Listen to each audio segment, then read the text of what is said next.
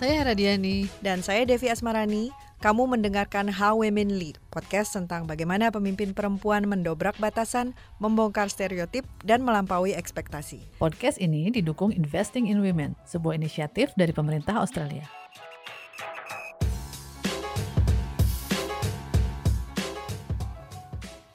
Goyang dangdut dan selebritas.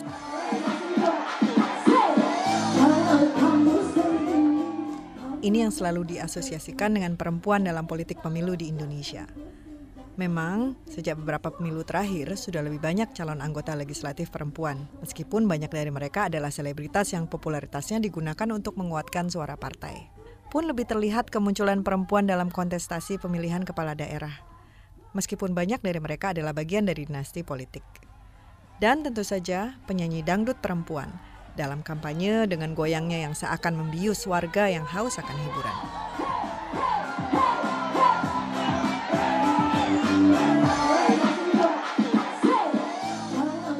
Politik hakikatnya adalah panggung yang tidak hanya menjual ide, nilai dan janji, tetapi juga persona. Mulai dari persona yang sederhana, populis, agamis, sampai tegas dan jantan. Masih ingat salah seorang calon presiden dan kudanya dalam pemilu lalu? Satu hal yang pasti, wajah politik Indonesia memang sangat maskulin. Mulai dari kebijakan dan ide yang diperdebatkan, sampai perilaku berpolitik itu sendiri.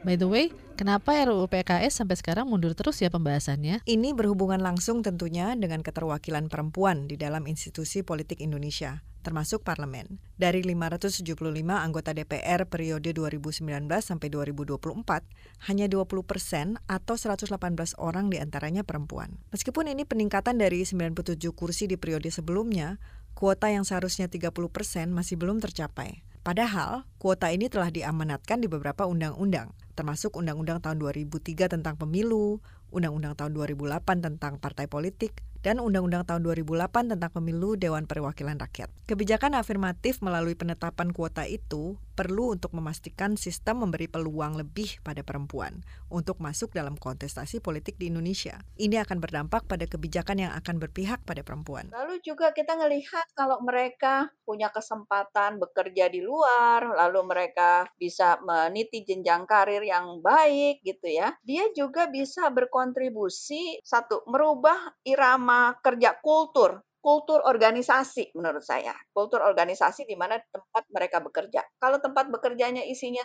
homogen satu jenis kelaminnya aja kan susah ya. Bagaimana kita bisa menangkap pengalaman perempuan, aspirasi perempuan, nilai-nilai mereka, bagaimana mereka juga eh, apa namanya sebetulnya punya eh, value yang juga positif gitu ya untuk organisasi. Itu nggak pernah akan ada terjadi gitu kalau itu tidak didorong ke arah situ. Pengajar program pasca sarjana kajian gender Universitas Indonesia Indonesia Ani Sucipto. Untuk mengubah kultur atau sekedar kebiasaan satu organisasi perlu kesabaran dan proses, perlu dibangun dan dipelihara. Masih ingat Athena Doctrine? Di situ nurturing disebut sebagai salah satu sifat yang dibutuhkan pemimpin di masa depan.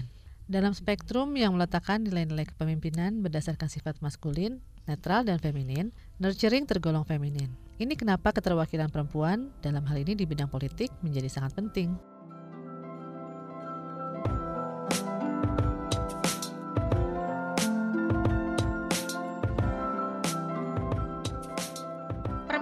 Permisivitas itu pun juga terjadi di antara teman-teman uh, aktivis demokrasi gitu. itu yang agak uh, mirisnya tuh di situ. Kok teman-teman aktivis pemilu masih bisa gitu ya uh, mendiamkan ikut forum yang semua narsumnya laki-laki gitu.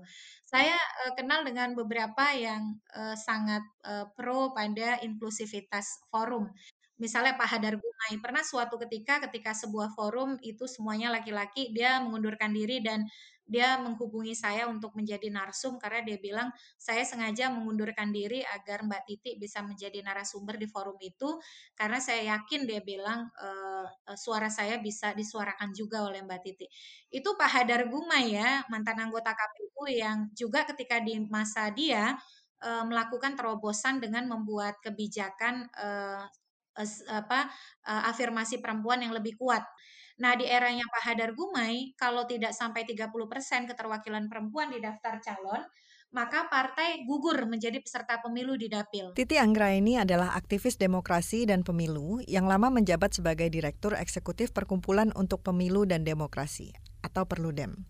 Organisasi ini fokusnya pada pengkajian, pelatihan, dan pemantauan pemilu dan demokrasi. Titi sudah 10 tahun jadi Direktur Eksekutif Perludem, tapi jauh sebelumnya dia sudah terlibat aktif dalam isu pemilu. Sejak menjadi anggota Panwaslu Pusat tahun 99 mewakili UI. Waktu itu Panwas diisi oleh elemen perguruan tinggi yang berlatar dosen atau mahasiswa. Akhir Juni lalu, saya sempat membaca status Facebook dan tweetnya mengenai banyaknya forum diskusi daring membahas pilkada dan pemilu dengan formasi all male panel. Dia meminta warganet membagi nama-nama peneliti, pegiat, atau ahli kepemiluan perempuan yang bisa jadi pilihan untuk menjadi narasumber membahas tema pemilu, pilkada, dan demokrasi. Sampai saya gemes itu bikin share narsum-narsum yang notabene sangat banyak perempuan, uh, itu ya karena memang kok acara-acaranya teman-teman pegiat pemilu, pegiat demokrasi, uh, aktivis kok bisa begitu ya masih permisif forum is isinya itu hanya laki-laki. Tapi saya kritis juga untuk forum yang isinya itu semuanya perempuan. Bagi saya sebisa mungkin kita itu harus laki-laki dan perempuan gitu ya. Walaupun kadang-kadang tidak bisa mencapai 50-50, tetapi kalau tiga harus ada satu. Kalaupun misal pembicaranya empat, satu harus perempuan, sudah wajib itu harus begitu gitu. Hal-hal itu bukan sekedar simbolik. Banyak orang e, mengatakan yang penting kompetensi dong, jangan cuma simbolisasi. Tapi simbolisasi itu punya makna. Maknanya apa? Pendidikan, edukasi. Dengan menghadirkan uh, forum yang inklusif, forum yang representatif dari sisi gender, kita sebenarnya mengedukasi publik kita bahwa laki-laki dan perempuan sama-sama bisa bicara soal suatu topik, suatu isu dan uh, juga sama-sama punya akses. Inklusivitas ini jadi kata kunci yang penting dalam demokrasi. Idealnya kan semua orang dilibatkan dalam setiap pengambilan keputusan. Tidak ada satupun yang tertinggal atau no one left behind. Artinya, suara semua orang dari berbagai latar belakang sosial, gender, orientasi seksual, dan lainnya harus difasilitasi. Untuk itu kan perlu ada yang mendorong, memelihara, dan ada proses pendidikan juga yang dilakukan di dalamnya. Seperti yang Titi bilang tadi, kalau kita buka kamus bahasa Indonesia, ada kata asuh atau mengasuh. Artinya menjaga, merawat dan mendidik, membimbing atau membantu, melatih dan sebagainya juga memimpin. Mengasuh atau nurturing adalah salah satu sifat yang dalam Athena Doktrin dianggap penting dan dibutuhkan jika sebuah organisasi, perusahaan, bahkan negara ingin masyarakatnya sejahtera. Lalu bagaimana sih cara Titi buat menerapkan pola yang lebih inklusif itu dalam Perludem? Memberi kesempatan kepada para orang muda, kepada perempuan, dan para kelompok marginal untuk tampil ke depan. Itu yang pertama. Eh, dan yang kedua, di dalam memimpin eh, organisasi tentu memang tidak mudah ya apa apalagi tantangan kita untuk kaderisasi perempuan itu juga tidak gampang. Makanya sisterhood itu jadi sangat penting gitu ya. Uh, saya merasakan betul sisterhood itu sangat diperlukan karena kenapa? Cara kita di dalam apa melalui tantangan mengelola organisasi itu kan berbeda-beda ya. Nah, justru penguatan di antara kita itu di antara sesama perempuan itu menjadi sangat diperlukan. Karena kenapa e, dengan penguatan e, di antara sesama perempuan itu kita apa ya akan lebih tangguh gitu ketika berhadapan dengan e, segala tantangan ataupun hambatan karena kita yakin ketika kita berhadapan dengan tantangan dan hambatan kita ini mewakili suatu komunitas yang juga sedang menghadapi tantangan dan hambatan di dalam membangun eksistensi publik mereka. Nah, jadi eh, di tengah situasi eh, apa kerja-kerja yang saya lalui, revitalisasi sisterhood itu menjadi sangat eh, penting ya dalam artian untuk saling mengingatkan pada eh, eh, apa konsep integritas, pada saling mengingatkan untuk memberi ruang akses kepada uh, teman sesama perempuan, untuk tidak saling menjatuhkan, untuk tidak memainkan praktik kotor. Nah, itu itu betul-betul menurut saya itu jadi jadi hal yang uh, diperlukan uh, dihadirkan di dalam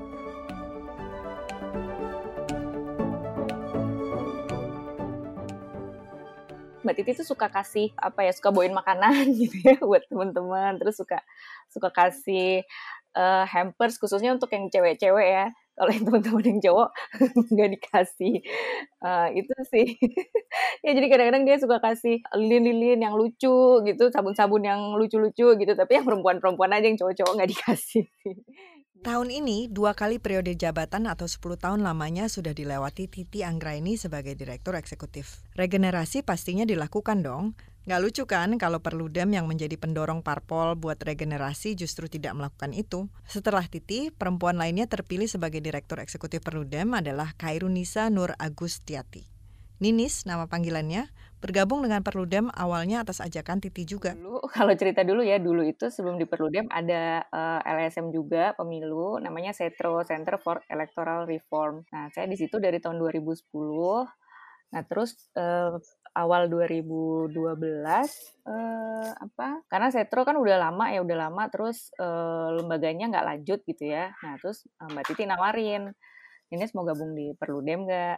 Dan karena waktu itu udah uh, apa ya kalau tanda kutip terlanjur ya terlanjur kenal sama pemilu gitu jadi ya udah uh, saya mau gabung sama Perludem dan sampai sekarang selain pentingnya membangun sisterhood sustainability atau keberlanjutan organisasi menjadi hal yang penting bagi Titi Apalagi sih pola-pola kerja yang dilakukan Perludem agar bertahan lama? Gimana dia mengajak kita sama-sama gitu ya teman-teman Perludem yang lain untuk yuk sama-sama kita besarkan Perludem gitu. Jadi bukan berarti uh, apa oh saya saya sendiri nih yang yang bisa pemilu gitu. Tapi teman-teman juga harus bisa. Dan bahkan bukan cuma teman-teman yang ini aja yang apa yang peneliti gitu ya. Tapi juga teman-teman yang ngurusin manajemen juga ayo kita sama-sama berkembang bersama-sama gitu. Tata kelola lembaganya juga ayo kita sama-sama sama-sama berkembang gitu ya. Supaya kita kan juga pengen uh, perlu dem ini uh, apa sustainable gitu ya long lasting gitu. Maksudnya bisa bertahan lama. Nah bagaimana kita bisa bertahan lama kan tidak tidak sekedar gimana kita bisa terus uh, apa terus mau belajar sama-sama gitu terus update isu kepemiluan tapi tata kelola internal lembaganya juga uh, apa terus menerus kita uh, menjadi lebih baik gitu. Uh, walaupun ada yang uh, lebih senior gitu ya kayak Mbak Titi kan udah lebih senior dibanding yang lain tapi kalau kita diskusi itu bukan berarti kalau uh, yang senior tuh yang benar gitu. Jadi kita bisa bisa terima masukan dari uh, teman-teman yang lebih muda gitu ya. Uh, kita coba kita kita kita memang lebih sering diskusi ya. Nggak uh, cuma soal soal kepemiluan gitu karena kan di kantor juga ada misalnya teman-teman yang bagian administrasi keuangan gitu. Kalau misalnya ada ada uh, masalah kita coba uh, diskusiin sama-sama. Jadi nggak yang apa ya model uh, perintah gitu ya. Uh, ngerjain ini uh, instruksi ada gitu tapi uh, kita sukanya diskusi sih karena tadi itu ada nilai-nilai uh, kesetaraan yang kita coba uh, junjung sama-sama gitu. Kadang-kadang berdebat pun juga nggak nggak masalah gitu ya. Jadi berdebat tuh bukan berarti kita bukan berarti kita apa ya berantem terus nggak teguran gitu ya. Ya namanya kan diskusi ya. Uh, itu itu yang biasa sih kalau di kalau di kami itu suatu hal yang uh, kita coba biasain gitu. Mengasuh itu kan juga berarti mendidik seperti apa Titi Anggra ini sebagai seorang mentor? Mbak Titi kan suka diskusi ya, jadi kita ya cara dia mementori kita tuh ya dengan uh, diskusi gitu dan nanya nanya pendapat kita menurut uh, Ninis gimana, menurut teman-teman gimana gitu. Itu yang yang dia lakukan dia nggak misalnya untuk kita belajar isu baru atau isu ter, isu tertentu tuh dia kadang-kadang ya bukan nyemplungin gitu ya. Jadi misalnya ada isu dana kampanye gitu ya, ya langsung aja ya udah kamu langsung langsung terlibat di situ gitu atau soal isu keterwakilan perwakilan perempuan gitu. Nah, teman-teman yang apa diminta untuk mendalami isu itu bukan bukan teman-teman yang perempuan aja, kadang-kadang teman-teman peneliti yang laki-laki juga, nih coba nih uh, apa dalamin ini gitu. Coba uh, coba langsung diskusi ketemu sama uh, perempuan-perempuan politisi gitu. Jadi kita diajak langsung untuk terjun gitu ya, terjun ke ke dunia itu. Nah, dari situ kita jadi kitanya kitanya sendiri juga akhirnya uh, terpacu untuk uh, belajar isu-isu baru itu. Agustus 2020 Ninis mulai menjabat menjabat sebagai Direktur Eksekutif Perludem menggantikan Titi Anggra ini. Saya sendiri sih ini ya apa cukup khawatir saya nggak mampu meneruskan legasinya gitu karena uh, pasti kan ini pekerjaan yang sangat besar gitu ya, berat gitu ya. Saya saya sendiri juga kadang masih bertanya-tanya ini saya mampu atau enggak gitu. Tapi yang nanti coba akan saya uh, teruskan adalah ya tadi itu kita nilai-nilai kesetaraan gitu ya, memberikan akses gitu khususnya kepada uh, teman-teman perempuan, anak-anak muda gitu untuk bisa tampil juga untuk bisa perform. Kita sama-sama uh, membesarkan uh, Perludem gitu uh, apa karena ini uh, karena kan ini lembaga kita. Jadi kalau di Perludem itu Mbak, yang anak barunya gitu ya, yang baru masuk Perludem itu tuh dia di Perludem sendiri tuh udah mungkin dari 2014 berarti udah enam tahun gitu. Artinya kan sebenarnya anaknya udah anak-anak lama semua yang paling muda sendiri tuh masuknya 2014 sampai 2015 gitu. Jadi saya menganggapnya dia bisa bertahan cukup lama karena pasti ada masih memegang nilai-nilai yang sama nih sama sama teman-teman yang lain. Nah, mungkin itu yang yang yang apa yang akan coba saya terus kan gitu ya.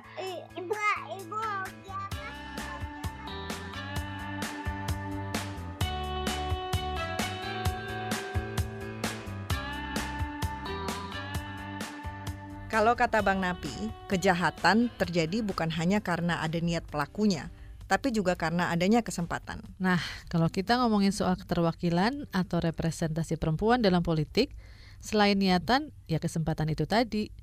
Undang-undang yang mengamanatkan 30% itu bisa lah dianggap nawaitu atau niatnya, tapi sayangnya penerapannya belum maksimal. Jadi kesempatan yang ada belum bisa diakses oleh semua. Titi sendiri mengakui bisa sampai posisinya sekarang ini ya lantaran ada kesempatan. Yang pasti pertama saya bisa pada posisi hari ini justru karena uh, ada paradigma maju dari orang-orang yang ada di sekitar saya. Jadi uh, ada banyak uh, figur yang memberi ruang kepada satu orang muda dan yang kedua uh, pada perempuan. Uh, saya bersyukur karena saya berada di organisasi yang uh, uh, perempuan dan orang muda itu dipercaya begitu. Uh, misalnya uh, saya sangat dekat dengan uh, apa Profesor Komarudin Hidayat, uh, Profesor Topo Santoso, lalu Pak Didik Supriyanto, Ibu Siti Nurjana Johantini. Nah, ini adalah figur-figur yang menganggap kita wajar berbuat kesalahan. Yang tidak wajar itu mengulangi kesalahan. Jadi kalau orang muda diberikan kesempatan dan lalu mereka melakukan satu dua kali kesalahan tapi memperbaiki diri, itu sesuatu yang wajar gitu ya. Nah, sementara di masyarakat kita itu kan cenderung menghukum orang yang melakukan kesalahan. Jadi seolah-olah seseorang itu tidak boleh salah gitu. Sehingga ketika orang muda atau apalagi dia perempuan tampil ke muka dan kemudian dia melakukan kesalahan, itu seolah-olah hukumannya bisa dua kali lipat begitu. Nah, eh, di sana sebenarnya saya eh, belajar bahwa kalaupun saya pada posisi yang sama, saya bisa mengakses untuk membuat keputusan, saya menjadi seorang pembuat kebijakan, maka saya akan memberikan kesempatan yang sama. Yang pertama kepada orang muda, lalu tentu saja kepada perempuan dan kepada orang-orang marginal lainnya begitu. Uh, itu yang menjadi uh, apa ya uh, mentalitas yang tertanam kepada diri saya dan yang kedua bahwa saya tidak akan menjatuhkan sesama perempuan. Uh, saya akan berkompetisi secara kompetitif gitu. Karena saya sempat merasakan bersaing untuk suatu posisi yang notabene posisi itu sebenarnya menjadi jatah saya, uh, tetapi karena sekali lagi itu sudah menyangkut kekuasaan, uh, bisa berbalik uh, uh, apa uh, tidak seperti itu gitu. Jadi memang segala sesuatu itu ya harus diperjuangkan, tetapi perjuangan itu makin sulit ketika kita tidak punya afirmasi. Ngomong-ngomong afirmasi, Undang-Undang Pemilu kan sedang direvisi. Sayangnya, draft revisi terakhir belum menyinggung secara signifikan kebijakan afirmasi. Salah satunya, syarat minimal 30% penempatan perempuan caleg pada nomor urut 1 dalam daftar caleg bagi partai di masing-masing daerah pemilihan. Terus, setiap calon anggota legislatif harus sudah menjadi anggota partai paling nggak dua tahun sebelum dicalonin jadi caleg. Ini buat menghindari jual beli nomor urut caleg. Kan nggak fair kalau anggota yang sudah lama tergeser anak baru yang punya uang jajan lebih. Eh, Penting juga buat memasukkan aturan soal alokasi dana negara buat pendidikan politik, kaderisasi, dan rekrutmen kader perempuan partai politik. Itu beberapa aturan yang perlu ada dalam revisi Undang-Undang Pemilu, biar target minimal 30% perempuan dalam parlemen bisa tercapai. Lagian kan harusnya wajar aja ya, sebagai negara yang jumlah perempuannya setengah dari total penduduk, Indonesia memberikan akses dan hak partisipatif itu. Harapannya, suara perempuan bisa memengaruhi pengambilan keputusan politik yang lebih baik bagi masyarakat dan khususnya perempuan dan anak. Jadi uh, di kami sendiri, uh, kami cenderung untuk bisa memahami uh, hambatan yang dihadapi oleh perempuan. Misalnya contoh begini, ketika melahirkan, misalnya kan tiga bulan ya, cuti normal menurut Undang-Undang Tenaga Kerjaan. Ada teman yang butuh waktu untuk lebih lama apa mengurus anak. Tadinya dia sempat mau keluar, tapi kita bilang nggak usah keluar, tidak apa-apa, ambil saja lanjutan nanti apa sifatnya waktu itu karena kami memang belum berlakukan cuti agak panjang ya. Jadi dianggap cuti di luar uh, tanggungan misalnya. Nah, itu kami lakukan begitu, itu hal-hal seperti itu. Termasuk juga cuti bagi ayah yang uh, istrinya melahirkan. Nah, hal-hal seperti itu kita lakukan. Saya terus terang mendorong teman-teman perempuan di Perludem untuk maju dan bicara ke muka. Memang tidak mudah dalam proses rekrutmen, kita harus akui dan kita memang harus sabar gitu ya. Karena setiap perempuan punya permasalahannya masing-masing. Nah, bagaimana membangun uh, uh, ekosistem yang saling menguatkan itu yang diperlukan karena kan dia tidak hanya perempuan yang bekerja di isu demokrasi, tetapi dia juga seorang istri, dia juga seorang apa namanya ibu yang punya anak gitu ya. Maka yang diperlukan adalah ekosistem yang mendukung uh, untuk uh, peran-peran itu uh, sama seperti seorang ayah kan selain juga dia pekerja dia juga seorang ayah dia juga seorang suami begitu. Nah ekosistem humanis itu yang harus dibangun. Ngebangun sesuatu itu kan nggak bisa sendiri ya. Bandung Bondowoso yang memerintahkan para lembut buat membantu dia membangun seribu candi toh gagal juga. Episode berikutnya kita akan membahas mengenai the power of connection ini termasuk kolaborasi dan komunikasi. Seperti apa sih strategi kolaborasi dan komunikasi yang baik dan tepat itu? Saya Devi Asmarani dan saya Hera Diani, dibantu oleh produser Malika dan Elma Adisya dan direkam di studio kantor berita radio. Podcast ini didukung Investing in Women, sebuah inisiatif dari pemerintah Australia. Sampai jumpa.